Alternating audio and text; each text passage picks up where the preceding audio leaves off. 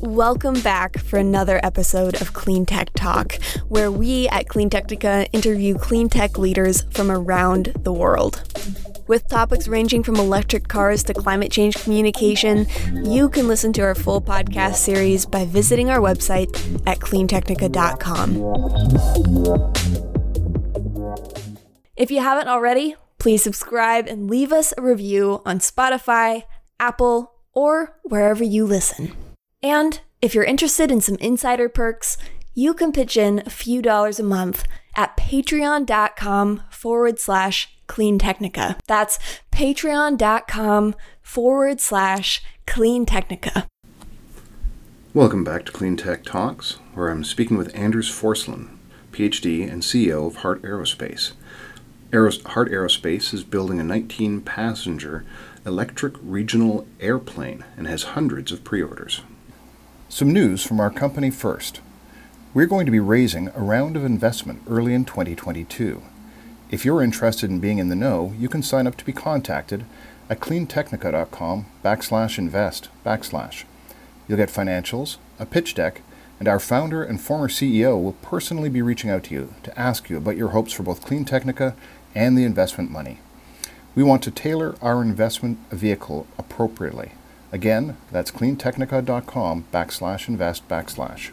And let's talk about the fuel cycle because you, you know, Breakthrough Ventures, who I think is in supporting you guys, also Yeah. supports Zero Avia.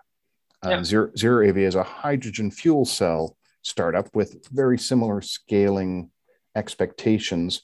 I think they're a bit more aggressive in terms of scaling up to larger sizes. But you know, you must have spent time looking at hydrogen versus batteries and other and biofuels and synthetic fuels. So talk about why you made this choice, uh, which I support Yeah. fully, by the way. What? Which I support fully, by the way. yeah. Okay. Thank you. So I know that you know there's a lot of sort of uh, how would I say? There, there's a big competition and there's a lot of competing technologies, and that I think that is uh, how it should be. And I think it's a sign of strength for the industry that several pathways are are, are being pursued. You know, uh, I, I- I'll I'll do the Gandalf quote, but, you know, you should you should not be too eager to pass judgment because not even the very wise know all ends. so I'm trying to live by that. But This is a very uh, good CEO quote so far, but come on, hydrogen for for pure scale stuff. Yeah, no, no, I, I, and uh, but but but but but essentially, how I like to look at it is obviously you know the the, the cycle of getting from from grid energy to to getting to you know propulsive energy, and that's uh, sort of kind of prohibitive. It, it's a large large uh, you know going through electrolysis and you know cryogenic cooling and all that stuff, and ultimately it's also what I think is like people are looking at aerospace and they're seeing, okay, let's do two things. Let's do a, let's do what what what you know spaceships are doing, which is cryogenic hydrogen, and they're saying b, let's do what electric cars are doing. And and and I think one of these is the one that's going to be the least expensive for the customer. Like Well- like if you go, The way I articulate, and I, th- I think you and I are aligned with this Mhm. based on what I've been reading and based on our conversation. So I say my, I, I've done the assessment across all modes of transportation, looking which ones will electrify, which ones won't be easy to electrify in the short term, and I've done times projections. And so my my projection is that everything, every incontinent flight, Yeah. right, in you know normal size continents, we're not talking, you know, all of Russia, all the way from across Russia, but North America, across the United States, across Europe, all that's going to be electrified for aviation. The power, uh, the energy density, the weight, the cost, it you know it makes sense that that scale work. The, the problem is Yeah. long haul aviation. Yeah. It's a hard problem. They run the Yeah. longest routes. They produce the most most NOx. They have the most contrails. They run overnight more. Yeah. It's the cross cross oceanic stuff, and it's also stuff that's outside of the jurisdiction of countries yeah, in the ICAO's you know bailiwick. I, I Yeah. ticked off the IC and some ICAO representative recently by talking Oh. about this. am I, I- going to be a trouble in trouble now by associating with you? No, no, no, no. Uh, I, I ticked off people from Maersk yesterday, so Oh, okay. um, they you may have heard that uh, Maersk has announced they've purchased eight methanol powered, green methanol powered, you know, post Panamax uh, container ships from Hyundai Heavy Industries. Yeah. Except there's no supply of this stuff. So they're going to, and it's a dual fuel thing. So they're actually just going to be running on bunker fuel like every other ship. Oh yeah, yeah, I, I see what you're saying. Yeah, no, so, but, um, but, uh, but yeah, emperor, I'm, no I'm clothes. So yeah, yeah sure. the, the point of the point about hydrogen for me, and in what do we do about long haul? You're in a perfectly positioned because it's an incrementalist thing. It's going to take 40 years to solve long haul aviation. Yeah. And some of that will be solved simply by doing exactly what you and I are doing now. You're in Sweden. I'm on the west coast of North America. We're having yeah. a face to face business conversation where we can see each other's faces and, you know, have good stuff. And so much COVID has thrown us a decade into the future yeah. of this type of communication for business. I was using it before COVID. I've worked all over the world, but still, now everybody knows how to do this. I was, yeah. you know, I was unusual before, and now I'm just normal. yeah. So, um, but that long haul aviation, some of it will diminish, but it's not going to go away, and so we have yeah. to solve for that. I did you did you hear about Elon Musk's plan for this? By the way. Yeah, the flying the Starship sort of the suborbital. I actually yeah. did the math on that. I, I actually looked yeah. at flying from I think it was New York to Hong Kong on a normal jet with normal passenger miles and stuff. And I did the comparison on a per seat basis as best as I could with the Starship. And it actually worked out to about 60% of the CO2 per passenger mile to do, go suborbital with, with Musk's plan than it, than it would to take a, a normal plane. Yeah, no, that, that is, uh, wow. That I, I, I definitely wasn't expecting it. And, uh, so uh, next time, I, is it Vancouver that you are? Uh, I, I hope I hope I hope one time I get, I get to fly on that thing. Then uh, no, I, but, I, don't but, think but, we're I don't think we're going to see it because there's not that many people who are willing to strap themselves into a rocket 50 kilometers offshore. and then get on a yeah. boat. But it's an interesting time. There's a lot of stuff yeah. changing, right? And this is, uh, you know, and, and there are these things about electrification which are super interesting, which are we're not getting into because of sort of energy density, but you know the, the the altitude record for for horizontal flights is with an electric solar uh, unmanned mm-hmm. plane is sort of nasa helios so there's a lot of things that if you start going up and you can you know you know reach higher speeds and you know you, you don't have because sort of um this is because turboprops or, or, jet engines are limited by the, the access to oxygen right mm-hmm. so uh, so there's a lot of things happening there but i will sort, sort of what I, what I uh, sort of want to discuss briefly, uh, as well mm-hmm. as, as sort of just building an electric plane, is that I aircraft are not just you know they're at they're sort of at the limit of our organizational abilities as the, the, primates that we are to to, to manufacture right mm-hmm. or, or to take you know a project like you know like a rocket which is i think is really on the limits you know, people used to like. I grew up in a in a in a, in a house with my my dad had these books from the 1960s, the sort of 2001 Space Odyssey stuff, and you know, you show about you know cities, uh, you know, in orbit and cities and other planets, and you know, everybody was sure in the 1960s that we could do that, right? Mm-hmm. But it sort of ended up in although the sort of technology, the, the pieces of the Lego puzzle are, are there when it comes to technology, the sort of organization that is required to build like a Death Star. Oh, well, it's a bad example, but but but you know, it is like even aerospace is something that countries struggle, continents, you know, like like it, it's companies struggle with this, and we've created an atmosphere where for the past 80 years or maybe maybe less but you know we had a generation like the, the kelly johnson generation which sort of were we're in it from the start and you know we're, we're through the wars where they learn how to do stuff quick and dirty and you know you have the space race and you have the concorde and, and the sr-71 and all this stuff. And then we ended up in a place where it's more about okay we, we've settled on a concept we've built the supply chain and we're ossifying that that structure a little bit. We're not really teaching people anymore how to be a chief engineer. Like if you were looking at a at starting um, say okay you know we're going to build uh, this next generation whatever it's a hydrogen plane or whatever something that's going to be be revolutionary. You're going to do it so it's ready in 2040, like some people are saying. Then it's like, where do you find the chief engineer for that? Mm-hmm. where, where do you find a person like you need to find somebody that's my like if, if you want to have a technology that's ready in 2040 or 2050 you need to find a person that's sort of my age or in their in their I mean, mid to late 30s to see yep. one, one of those projects through are those people around are we are we educating those people are we are we you know learning how to build these organizations that are not just sort of incrementally improving every component but actually you know changing the overall thing so it's it's it's like this massive organizational thing which is, is something that uh, shouldn't be underestimated. And I, and I try, one of the reasons that I want to speak about this so as plainly as I can is not because sort of aerospace, I mean, I think that sometimes I, I can come across as being like this clueless guy who talks about this like it's very, very easy, but it's not. Well, let, us just put hard. this in context. You've got yeah.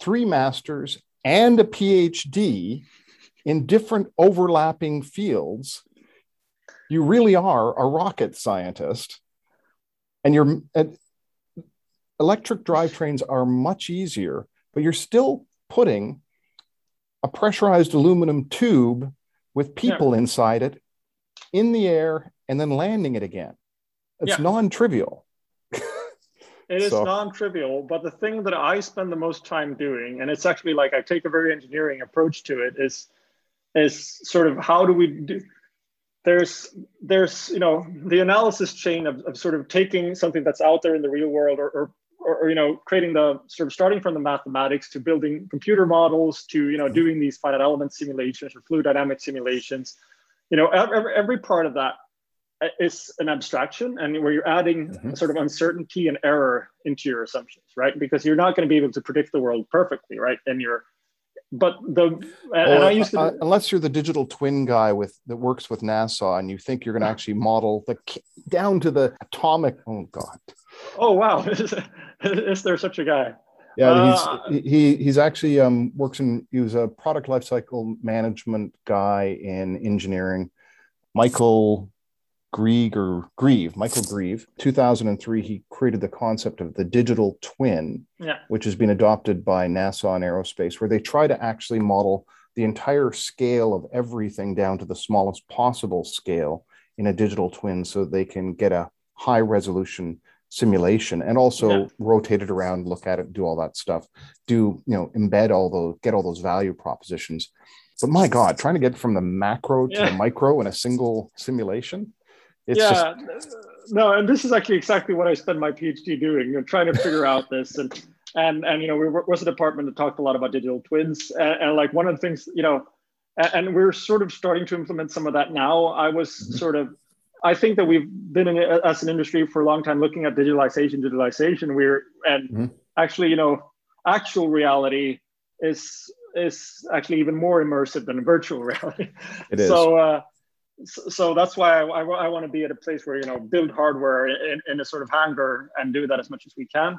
But but what i was sort of one thing that you learn and you know you have engineers and they do this and you so, so they discretize you know the the the the, the uh, differential equations. They, they they you know make all this stuff and they add some uncertainty and some error and you know mm-hmm. their models sometimes they use commercial software that have error inside of it and on the very last, if you if you model this entire, there's there's a paper by Oberkampf which I think is great on this. But if you model the entire chain on this, then at the very last thing is like, how do you represent this and communicate this to the people that are around you? And you know, the more I start looking into this in in uh, in aerospace and the, the companies I work, it's like this. You know, you have these small small uncertainties from discretization and here and you know model error here and then you have this massive void where people are paying no attention on how to communicate to their superiors, for instance, what, the, what it is that they've done and what it is that they're trying to show. And so it is sort of really about, uh, I don't know, it's, it's this, it's more about communication than it is about engineering to build an aircraft. And yeah. uh, I, I, look at the Boeing 737 or the Boeing 737 Max. I, yeah. I think that's the one that um, yeah, that's the one where they moved the wings and they tried yeah. to compensate with electronics, and you could just tell they they put it into production and they did the test. Yeah. Uh, and there's so many failing conditions because they did a bunch of modeling where errors crept in and crept in and crept in, and then they ended up with a plane which liked to dive into mountains. Yeah, and and it, it is so I know there's there's so many good like I was there's the Feynman or uh, the book from from the Challenger disaster, which was sort of similar thing. You know, it's uh, Edward like, Tufte's stuff. Yep. Yeah, there's, representation there's, yeah, exactly, Tufte, Yeah, exactly. He's one of my my uh, my heroes actually. I think I have his books here, like and, and the cognitive style of PowerPoint, where you have that one slide that they made to describe the like it's it's so powerful stuff. Well, and, I'm living in uh, one of the, one of the firms I'm engaged with. Uh, we're we're in the world of digital twins, and we're looking at the abstractions that enable people to get past cognitive biases. We spend a lot of time dealing with Kahneman's cognitive biases and noise reduction, and seeing how we can represent data so that it helps people understand, so they don't have the massive conceptual cognitive load of creating abstract, of turning an yeah. abstraction into something three dimensional, but then not pretending that it's reality either. Yeah. Right. So they understand they're looking at something artificial, but gaining a context and an insight they wouldn't be able to gain otherwise. But it's not reality. yeah. Uh, so. and, and, you know, it's one of those things. It's also that there's a, what I noticed a lot is that there's a focus on tools. Like there's a, mm-hmm. there's a big focus on, and, and you know, like buying an expensive guitar doesn't make you Jimi Hendrix. like, like, like there's, there's no like when you have to spend time on your yourself and you have to think about what you're you know pen and paper can be really really good and you know just thinking about what you know what you're doing and and not have you know there they'll, they'll be the you know PLM software guys or the or the, you know the and they will say sell you very very expensive software. Well, and, you just closed a thirty. You, yeah, you just closed a thirty-five million dollar funding round, oh. Series A. So I'm sure there's salespeople coming out of the woodwork trying to sell you stuff that you they think yeah. you need. So yeah. let's let's pivot a little bit. So your big milestone for your seed funding was the engine on a mount, five months, possible to do because it was electric. You know, yeah. battery electric is really, really dirt simple compared to any other choice. Yes. Hydrogen is massively more complex than battery electric. The question for you the $35 million Series A, that comes with a projected timetable. Yeah. And that projected timetable ends with ends in theory with certification in 2026. Two two things. What's the inter- what's the next big milestone? Where we're going to have an airframe with engines mounted on it and starting yeah. in the certification test flights. And the second one is 35, mil- $35 million is not going to get you to manufacturing airplanes. So, yeah. so how much more do you need? I mean, uh, Tesla so, took so, 10 billion, but it's a different market. Yeah, no, and I think that you know it's dependent, but but we think it's it's on the order of depending on how much we take in house. So this is mostly about you know trying to be the the sort of system integrator of everything that's being you know you, you go to the same tier ones as Airbus and all that, and and there's a actually a model. So we model this two ways. There's the Rand DAPCA model, which is sort of you you actually sort of project based on aircraft passenger capacity and and and sort of cruise speed you mm-hmm. can you can sort of benchmark and see where you end up in cost and we've also done the sort of bottoms up approach of seeing this is people we need to hire this is the stuff we need to do and you end up somewhere uh, which is much less than people think for for mm-hmm. part 23 aircraft and it's it's in the order of half a half a billion dollars right and okay. it might go up but it's not in the order of five billion dollars uh, how many uh, how many units of aircraft can you deliver for 500 million though now you'll get to sort of early stage production, so you'll have your your, your jigs and your molds and all of that stuff. But, but then at that point, but, you're uh, going to be selling in revenue, and you're going to be getting yeah, exactly. revenue from the units. Okay. Yeah, and, and as for sort of my de-risking perspective here, there's the there's the first part of it with this, you know, demonstrate the electric propulsion system. And I want to be clear, like we've demonstrated it. so the, the, the, the, the technology is there, the physics is there, but obviously there's a long route to making sure that that's certified and that you perform that in, in all corner cases. So that's something you know we have to you know go down to the, the, the supply chain, you know all the you know design organization approvals, flight testing of these, et cetera, et cetera. And, it's, and that's it's not a cakewalk. Every country too, because they all have their FAA. You know, so you're going to have to yeah. do a TACO for, you know, the United States FAA, and you know, uh, every you're going to go through a lot of regulatory approvals for every new market you enter into. Yeah, so, and, that, and that's some some risk, but it's not necessarily technology risk. It's a known now, risk now the, too. Yeah, exactly. Uh, and then the sort of the se- the second thing is that I don't like we're we've built we built a subscale model of our plane, which we'll be flying shortly, but it's more of a it's more of a sort of an exercise to prove that we don't have to build a full scale version of it. So it's a one one to five subscale. One to five. So it's now is, is yeah, that it's, it's is like that a five um, meter wingspan uh, drone that we built out of uh, carbon fiber composites. That is just it's something that we want to show. It, it, it's it's well, first of all, we're just excited to get something flying that's our Uh, aircraft. that- that's an interesting one because um, the, the scale of prototyping for you know ma- m- you know micro to mac to make uh, to m- micro to ma- macro is an Yeah. interesting one. Um, my my observation from looking at do you, you know Google Makani, the airborne wind energy guys. Yeah, yeah, yeah, yeah. So um, I spent a lot of time looking at their technology and airborne wind energy as a whole and rotorcraft as a whole. And my observation was that Makani had built this too small a prototype because their prototype was below the, you know, it's kind of roughly the rough rule of thumb is it's got to be a quarter scale before you're getting into the same Yeah. physics range. And the quarter Yeah. scale is not just in one dimension, it's the total three dimensional volume. So, a quarter scale and volume wise. Yeah. So we're building one fifth scale length wise. So that's like 125 volume wise. yeah, so it's, It- it's so just it's a, really- it's, an, it's a reasonable step yeah. but the, But- the but it- observation i would make is it doesn't it, from my perspective it doesn't de-risk the airframe substantially but you're de-risking No. the airframe by going with a very very standard above you know above you know top wing hanging nacelle you're not doing any of the innovative stuff like Yeah. uh, lilium or the other Exactly. ones So, so we're, we're not really trying to prove that this aircraft flies. I mean, this is something that we're spending uh, the money that we spend on this subscale, and we're working with, together with with some friends of ours that are, are really great at building these as well.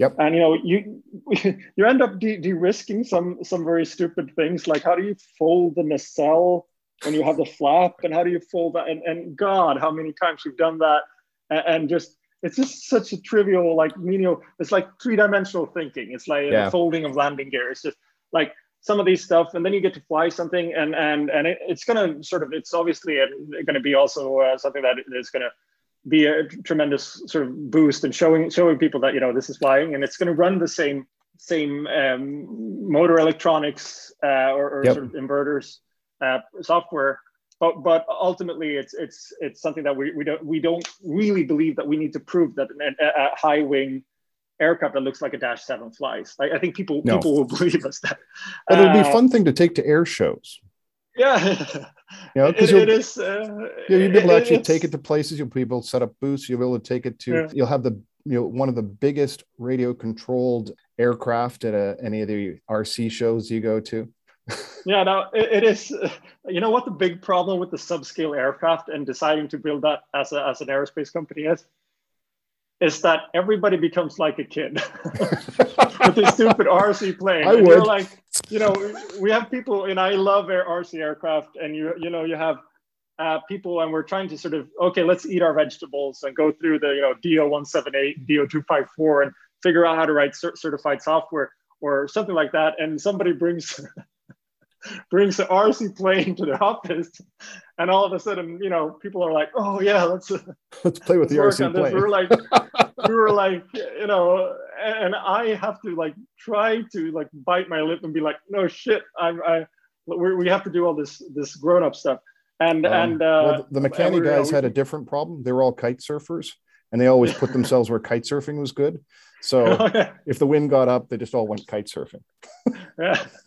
Now, but but what what what is what's our big next step and what we're doing for the 35 million is that we're the big de-risk here is to make make sure that we reach that sort of 10 to the uh, power minus nine or these really really high safety margins that are required to put people on a metal can and and you know get them uh, 300 uh, 3000 meters up in the air right Yep. so and and an aircraft you know is the propulsion system is the more, most complex part but this this interconnection of all these complex components you know from the environmental control system to the avionics to de-icing systems which is you know oh my god. Uh, and, and then there's uh, you know uh, maybe I, did i say flight controls? But but Yep. you know everything else there. Uh, it's vastly showing- simpler than a fuel-based airplane, but Yeah, exactly. but you don't have any bleed air to melt off the ice of the wings, or Yep. you, you can't feed that into. And uh, uh, you know, fortunately, there's been a large move towards more electric aircraft. You know, even the Boeing 787 or the Airbus A350. You know, they they have a lot of electric system where it used to be hydraulic or bleed air systems. Yep. So there's a lot of technology there, and and you know it's something not something that we necessarily take or we don't take in house. We just send yeah. it out to send out the RFIs to, to the suppliers, and we've been overwhelmed by by you know it's like Christmas Eve when you get an RFI response and it's like, oh, look at the cool things that, that, that people are working on. And uh, but it, so we're building a sort of an iron bird or a, like an iron slash copper bird, where mm-hmm. we're sort of building a mock-up of the airframe. We're putting the motors there, but you know we have a dual winding motor, so we can run them against themselves. We don't need to put the propeller there, but we can still run them at sort of full speed mm-hmm. uh, and then brake with half the motor, and essentially run that system uh, or, or, you know, or we put a load cell on and we actually run with the full battery pack. But build a plane on the ground, which is an Iron Bird slash Copper Bird, where we start testing. Okay, is the flight control system working? Is the and sort of oh, you know get all those sort of hardware in loop tests. And it's something that you know a lot of aer- aerospace projects do. You know, like the good ones build Iron Birds. The problem is that they have to put the propulsive systems in a different room or outside because they're polluting so much and they're making so much noise. Yep here you'll be like able to stand on looking at an airframe and it'll be running at 1.2 megawatts yep. and you'll be you can walk right next to it you can stand next to the say the the ailerons and somebody could be moving uh moving the the side stick or uh, and, and you, you could like, test it and see okay nice. this all works and then you can start you know planning everything and and I think you know the value of, of putting that out there, sort of like I was described with the subscale of, of okay, how, what's the nacelle folding mechanism, right? And just testing that, uh, figuring out the stupid things like, oh, the wires shouldn't be this short, or you know, okay, here we have a wiring coming in here, and it's going to hit our environmental control system here, or you know, this is going to be hard to, uh, assemble, or all of this stuff. It's sort of you're yep. forcing yourself into doing that and that's going to be our big demonstrator. And we, we we're actually gotten fairly far far in building this this skeleton and frame, and we're going to be putting. I think the first thing we're going to be putting is is is the, is the blinky lights, which is going to be, like the, it's going to be the hello world for the for the for for, for the uh, the Iron Bird is just to see that we, we we put all the lanterns and, and navigation lights on it, and then we're going to start in, installing avionics and and flight controls and I think it's going to be a sort of massively uh, cool demonstrator, and it's really exciting to be working when, on. When it. do you expect to be, you know, done as a relative term when it comes to iron yeah, birds, copper yeah, birds? Yeah, but... no, I mean, my hope is to, sh- to show it sometime next year, right? Oh, so, cool. Um, uh, and uh, and obviously it's going to be a, a, mix of, of you know for instance the the lights you know we're going to use off the shelf lights because yep. you know there's some some stuff of that that you can yeah. optimize a little bit, and it's going to be the same for a lot of other stuff. But you want to be at a point where you say, okay, we're at preliminary design review. This is the architecture of the plane. Uh, we can send this to suppliers, and they're not going to come back and surprise us. Or you know, you're going to find that one one thing that you didn't thought, you know, the unknown unknown about your your architecture that you're going to be be uh, you know 90% of your time you're going to spend solving 10% of the problems or something yeah, like that. So, you're creating a, not a digital twin but a physical twin and exactly, yeah. So listen, we're we're at the top of the time. Um, what I, yeah. what I would like to do though is you've got an audience. Clean Technica, fifty percent in the United States, fifty percent around the rest of the world. Now, this is kind of the open-ended opportunity for you. You're a, an entrepreneur in one of the key hard target decarbonization areas for a part of the economy of the future. What would you like to share with this audience? Wow.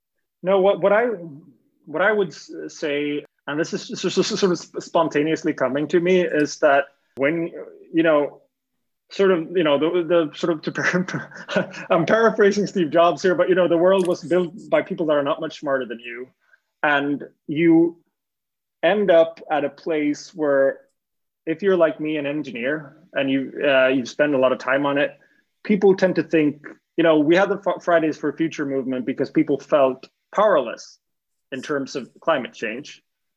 But at one point, you have to look at yourself and realize that, hey, I actually have a skill set here. I have a toolkit here. I actually am one of the, these people in power. So uh, there's a, there's almost like a responsibility to do something with that. Uh, and you know, I'm so very fortunate to be born in the part of the world that I am, and having had the chance to get the free education having uh, you know getting the scholarships and also being in a place in my life where, where I, I could risk it all by starting a startup and uh, you know, having a family that supports me and all that stuff. But it's never like somebody would anoint you and say that you're the chosen one. you will feel like an intruder, and people will tell you that you don't know what you're doing, and they will uh, many times be right.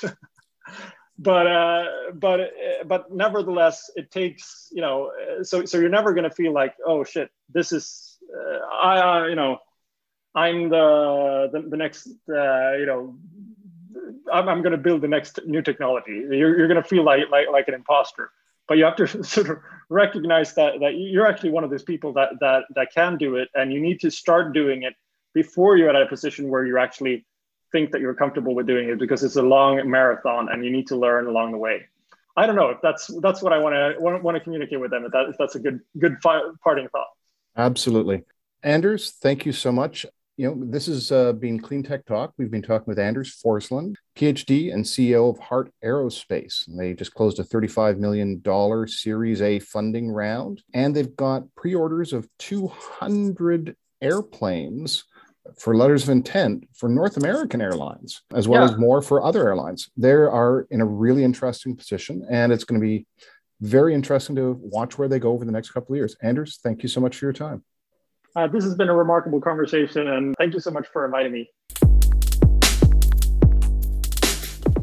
Thank you for listening to Clean Tech Talk.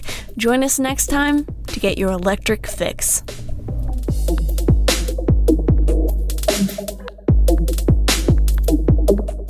If you would like to sponsor our podcast, send us an email at accounts at cleantechnica.com.